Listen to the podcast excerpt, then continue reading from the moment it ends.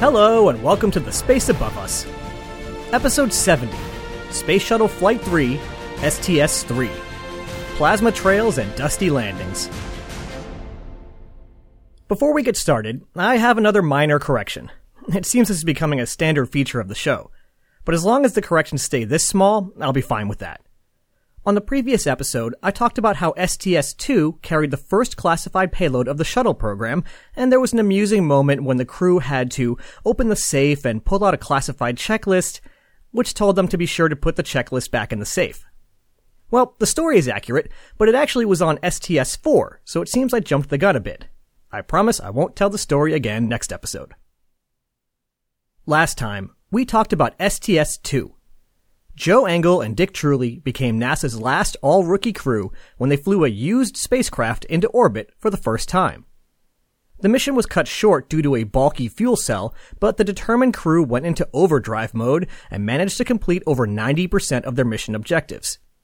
Most noteworthy of those objectives was evaluating the remote manipulator system, aka Canadarm, aka Big Robot Arm in the back of the shuttle. The crew did not perform any grapples or cargo movement, but paved the way for future missions to further put the arm through its paces. The STS-2 mission that flew did not always resemble the STS-2 mission on the drawing board. The same goes for STS-3, and I believe all of the missions all the way up to STS-5. That's because a unique mission was in the works for the early shuttle era. Its exact timing was flexible, hence the mission number floating around, but its destination was known for sure. America's first orbiting outpost, Skylab. The Apollo era space station had been left largely inert ever since its final crew, Skylab 4, departed in early 1974. As you'll recall, Skylab performed well, but also sort of limped across the finish line.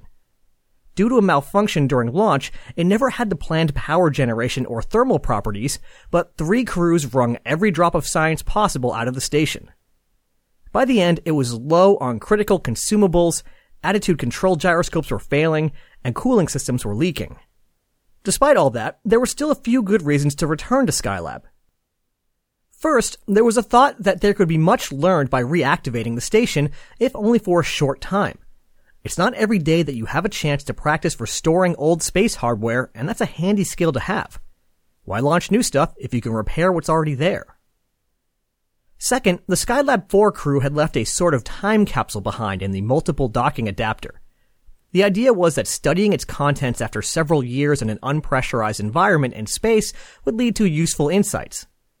I don't know the exact contents of the time capsule, but if I understand correctly, it was basically just a plastic bag full of random things from the station that might react differently to long-term space exposure. So even if the station wasn't reactivated, popping in to snag the time capsule would yield a lot of useful data. And third, Skylab was a big giant piece of metal that would come crashing down in an uncontrolled entry if nothing was done.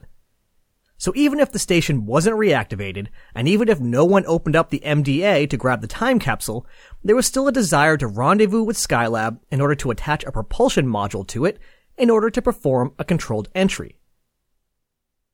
That said, there were also some reasons not to visit the old station.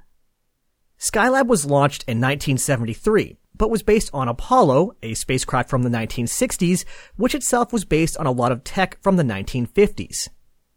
If the station was successfully reactivated, NASA would find itself in the 1980s stuck with a relic from the past.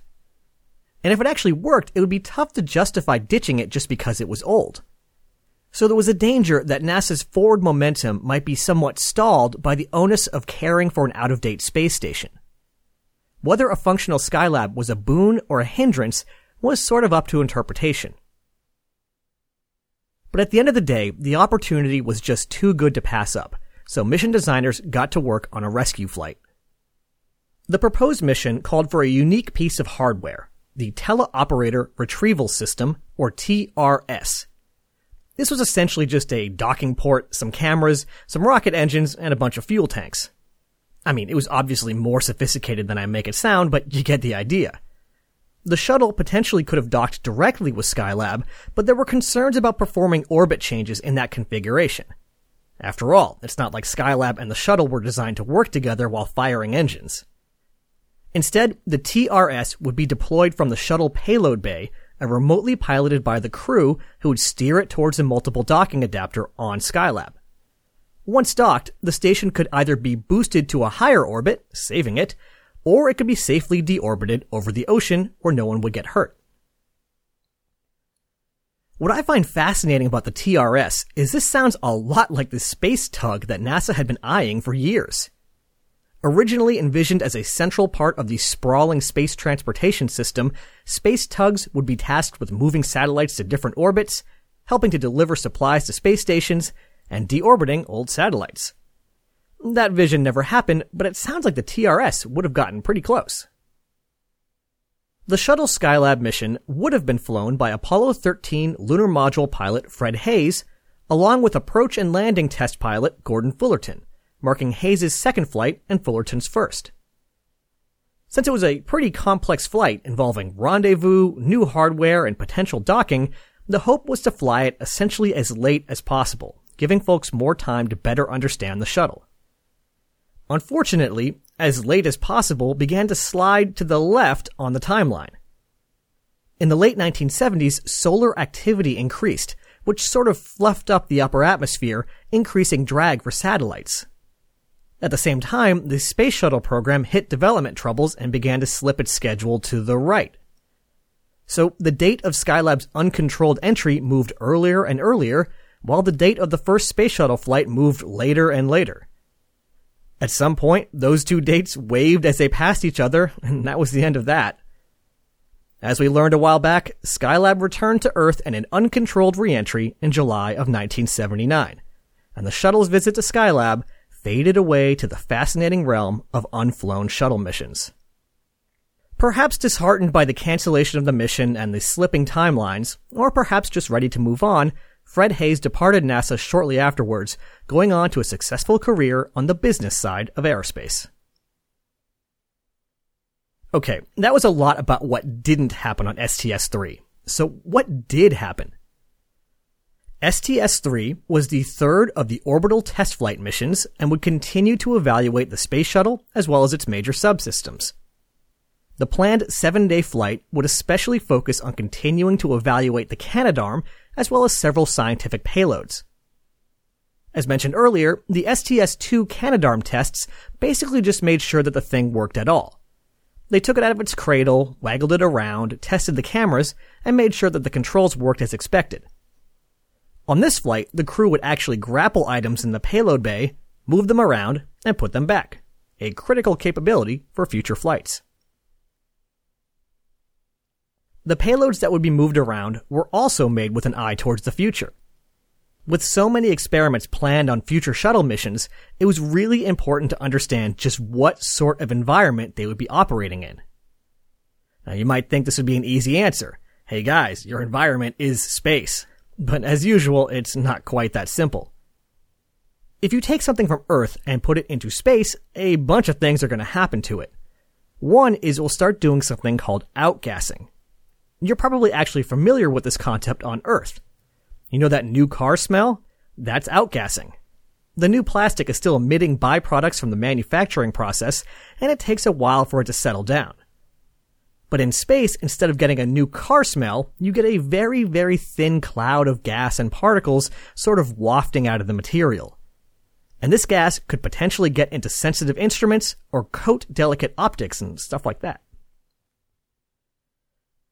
For a lot of satellites, mission controllers can just wait until this outgassing period is finished before doing anything delicate. But shuttle missions were pretty short, so waiting around wasn't really ideal. With that in mind, there were a number of experiments dedicated to learning more about what the payload bay environment was like on a typical mission. One of these instruments, the Contamination Monitor, was among the first shuttle payloads from the Goddard Space Flight Center. Since Goddard is all about Earth science and space science, I'm sure that they had plans for a number of systems that involved carefully calibrated optics. So it was important to know what might get on those lenses. Another payload from Marshall Space Flight Center contained 10 instruments dedicated to sniffing around and figuring out what might be in space in the vicinity of the orbiter. And this was one of the payloads that would be moved around by the robotic arm, giving it a chance to study the environment near different parts of the orbiter. Another experiment dedicated to calibrating the shuttle environment was the microabrasion foil experiment. This one was less concerned about what the shuttle was doing to space and more about what space was doing to the shuttle. It was essentially just a bunch of strips of aluminum foil of varying thickness that was left exposed to space in the back of the payload bay. When Columbia returned, the foil could be carefully studied for holes and pitting to see what sort of micrometeoroid activity could be expected on future flights. There were also experiments dedicated to studying the interaction between the shuttle environment and the space environment. I've mentioned before how there's more air than you might think in low Earth orbit, but calling it air is sort of a stretch at this altitude. The individual molecules are extremely far apart compared to air that's at sea level, and a lot of it is in a state of matter known as plasma. Plasma is basically just a gas where the electrons and atomic nuclei have been separated, so now the whole thing carries a charge. If you thought it was tricky predicting how gas would behave normally, you know, the entire field of aerodynamics, just wait until you throw electricity in there. Now you're in the impressively named realm of magnetohydrodynamics. The Vehicle Charging and Potential experiment would study the electric charge generated by the orbiter as well as its interaction with the thin plasma present in this region of space. One more plasma experiment was the Plasma Diagnostics Package. This was another instrument that would be sort of waved around on the Canadarm in order to study the environment around the orbiter up to about 50 feet out but this one was especially looking at the plume emitted by the shuttle's outgassing and how it interacted with the plasma. The shuttle leaves a wake through the plasma, just like a boat moving through water, and that could have all sorts of potential electrical effects that needed to be understood. The last type of experiment that we'll be talking about is more of an engineering test.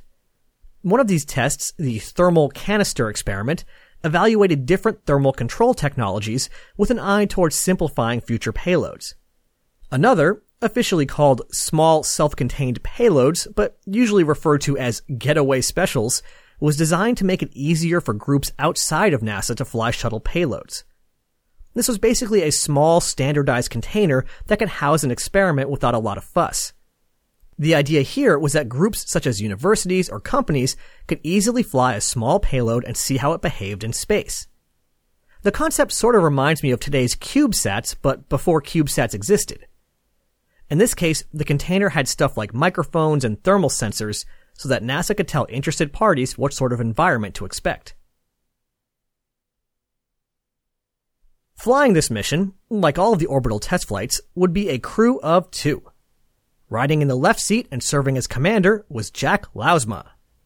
Lousma is perhaps best known, or at least his voice is, as the voice of Capcom during the initial crisis aboard Apollo 13. But we also know him from his 59 day stint aboard Skylab, serving as the pilot of Skylab 3.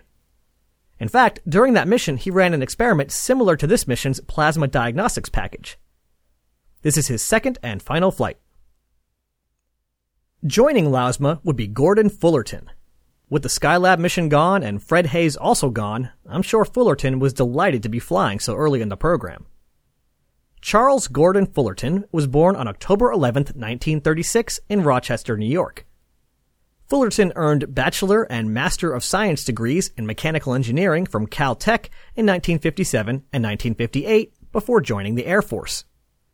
There he flew the F-86 and B-47 before attending the Air Force Test Pilot School out at Edwards. He was serving as a test pilot in the Bomber Operations Division at Wright-Patterson Air Force Base when the Manned Orbiting Laboratory came calling in 1966. Fullerton worked on MOL until its cancellation in 1969, joining NASA as part of Astronaut Group 7 later that year. We last saw him flying alongside Fred Haise in Enterprise as part of the approach and landing tests. This was his first of two space flights. On March 22, 1982, just a few weeks before the first anniversary of STS-1, Columbia was ready to fly for a third time. And for the last time, I get to jabber on about the paint on the external tank. I feel like I've driven this point into the ground, but when I first heard about it, my mind was blown that the tank used to be white, so I can't help it. Anyway, the tank is no longer white, saving about 800 pounds in paint weight. The launch window lasted just over six hours, with one hour being used up by a minor delay related to ground equipment. At 11 a.m. local time, Columbia fired up again and once more leapt off of Launchpad 39A. Ascent proceeded with no major issues, though I'm sure some heart rates were raised when the DPDT alarm sounded. Since apparently NASA can't just call the alarm that sounds when there's a sudden change in pressure a leak alarm, it's called DPDT, as in change in pressure per change in time. The alarm turned out to be a false alarm, caused by the slight expansion of the cockpit as the ambient pressure outside dropped. Later flights would raise the threshold to prevent similar false positives. The crew also noticed that a few tiles were missing from the nose of the orbiter just outside the windshield. While I'm sure seeing pieces of your spacecraft missing right in front of you wasn't the most welcome sight, mission controllers determined that it posed no serious safety threat. One other item of note during ascent was that one of the two SRBs had one of its three main parachutes fail, resulting in a rougher splashdown than expected. Just under nine minutes after liftoff, the engines shut down, the external tank was jettisoned, and Lousma and Fullerton were on their way. Once on orbit, both astronauts were stricken with a bout of the dreaded space sickness. This must have been especially frustrating for Jack Lousma, since he and the rest of the Skylab 3 crew had similar trouble back in 1973, leading to pretty serious schedule setbacks. It also must have been frustrating because both men were taking anti-nausea medication to try to prevent this very problem. Space sickness is obviously not great if for no other reason than who enjoys feeling nauseous, but especially on these short early shuttle flights, it can have a major impact on a mission. When you're only up there for seven days and you spend three of them trying not to puke, you've put a serious dent in your productivity. So as the payload bay door motors churned outside, the crew tried to ignore their stomachs churning inside and got to work. Much of their work revolved around the lengthy list of payloads I rattled off earlier, as well as the usual spacecraft housekeeping. But in addition to physical experiments that characterize the shuttle environment, the crew was also tasked with some special procedures to characterize the shuttle's response to space. One important question to answer was how the orbiter responded to different thermal conditions. With that in mind, a number of activities were designed to put the orbiter through some mildly stressful thermal conditions and see how it responded. While the crew went about their business, the orbiter was left to bask in the sun in a number of different attitudes. And since it's been a while and I've been laying on the jargon pretty thick lately, remember that attitude just means which way the spacecraft is pointing. Columbia varied its attitude throughout the mission, spending 10 hours with the payload bay facing the sun, 30 hours with the tail facing the sun, 80 hours with the nose facing the sun, and 26 hours with the payload bay facing the sun, but this time maintaining an inertial attitude. But what's sort of confusing about that to me is that an inertial attitude is specifically called out in that last bit, which seems to imply that the other attitudes were non-inertial. By inertial attitude, they mean that the shuttle was not rotating as it went around in its orbit. That is, if you were magically standing still in space and watching, you'd see it go round and round in its orbit while constantly pointing in the same direction. As opposed to something like flying in local vertical, local horizontal mode, constantly slowly rotating to keep one side facing the Earth. So the best I can tell is perhaps Columbia was in a passive thermal control role when in nose to sun and tail to sun mode. That is, very slowly spinning along its long axis. And the only non-inertial payload bay to sun attitude that I can think of is yawing around the line from the shuttle to the sun. So if you were the sun, you'd see the top of the shuttle facing you as it slowly rotated like a clock. Why is this important? Well, it's not at all important, but every once in a while I get really hung up on some little detail when writing the show, and for once I wanted to bring you all into the madness. One sort of neat thing to note here is that while in the nose to sun or tail to sun orientations, the windows in the back of the flight deck started to get a little condensation on them. The reason was that with the nose or tail pointing towards the sun, the payload bay was in shadow and got pretty cold, chilling the windows. And just in case you doubted mission control, the condensation was predicted well in advance. One more thermal test took place partway through the mission when the OMS engines were fired up after a long cold soak to see how they'd handle it. I'm guessing that this took place during the nose to sun mode when the tail was in darkness, but I didn't run that one down. The OMS engine did just fine, setting aside another potential future concern. While Lousma and Fullerton waved the robot arm around and introduced the orbiter to attitude gymnastics, some basic earthly concerns began to impact their mission the weather. For these early test flights, NASA wanted the shuttle pilots to have nothing but wide open areas to land in. With that in mind, Columbia was to once again land on the dry lake bed at Edwards Air Force Base. The dry lake bed presented a nice, stable, flat surface that went on for miles and miles in every direction. Perfect for a stress-free landing. The only problem was, it wasn't dry anymore. Even in the desert, it rains sometimes, and rain had followed up the lake bed and flooded the runways. Landing in a muddy lake bed isn't great. Just ask Neil Armstrong from his pre-astronaut days. So Edwards was not going to work. STS-3 was going to have to land somewhere else. One possibility was the shuttle landing facility at the Kennedy Space Center. The shuttle landing facility is a monster-sized runway that goes on for almost three miles. But Lousma and Fullerton had done a lot of training at a different landing site and opted for that instead. The White Sands Missile Range in New Mexico. You know what they say, spring showers bring Columbia to White Sands. But during the mission, the weather threw an additional curveball, with high winds at White Sands whipping up enough dust to create a visibility problem.